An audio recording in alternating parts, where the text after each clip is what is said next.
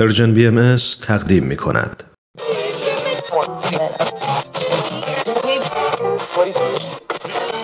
اگه امروز حالت خوبه اگه یه عالمه انرژی مثبت داری اگه حس خوبی داری و دلت نمی‌خواد که اونو از دست بدی اگه می‌خوای برای شروع هفته تازه انگیزه داشته باشی فقط کافیه که فرکانس ذهنتو روی موج مثبت رادیوی ما تنظیم کنی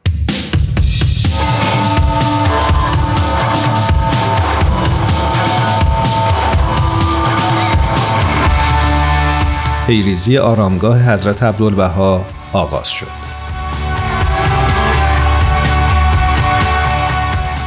کار ساخت و ساز آرامگاه حضرت عبدالبها آغاز شده. محلی که برای این آرامگاه در نزدیکی باغ رزوان در عکا انتخاب شده، آماده شده و پیریزی ساختمان در حال پیشرفته. بیت لعظم عالی ترین شورای حاکمی جامعه جهانی بهایی در آوریل سال گذشته همزمان با عید رزوان در پیامی که بهاییان سرتاسر جهان رو به شور و هیجان آورد اعلام کردند اکنون زمان آن فرا رسیده است که مقامی شایسته به عنوان محل استقرار ابدی رمس متحر حضرت عبدالبها بنا گردد.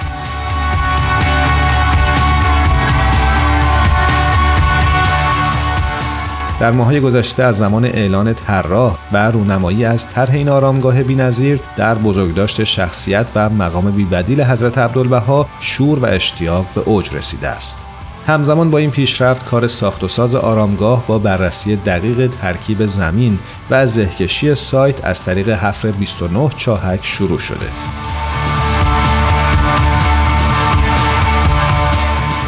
در همین حال تدارکات برای مراحل بعدی ساخت آغاز شده. نقشه های تفصیلی معماری و محوت سازی برای پیاده ساختن طرح اولیه در دست تهیه هستند و جستجوی منابع مناسب برای مصالح ساختمانی ادامه داره.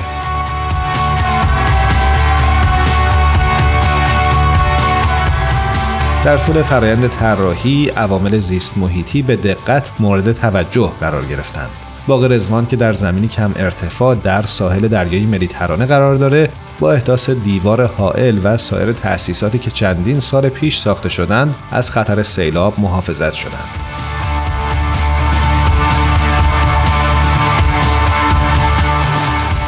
آرامگاه بر روی خاکریزی با شیب ملائم ساخته میشه که بنای مرکزی رو چندین متر بالاتر از سطح دریا قرار میده. حضرت عبدالبها چندین دهه ساکن عکا بودند. ایشان به عنوان یک زندانی و یک تبعیدی همراه با پدر خود حضرت بهاءالله وارد این شهر شدند. با وجود وقایع ناگوار و سختی هایی که در عکا متحمل شدند این شهر رو خونه خود میپنداشتند و خود رو وقف خدمت به مردمانش به خصوص فقرای اون کردند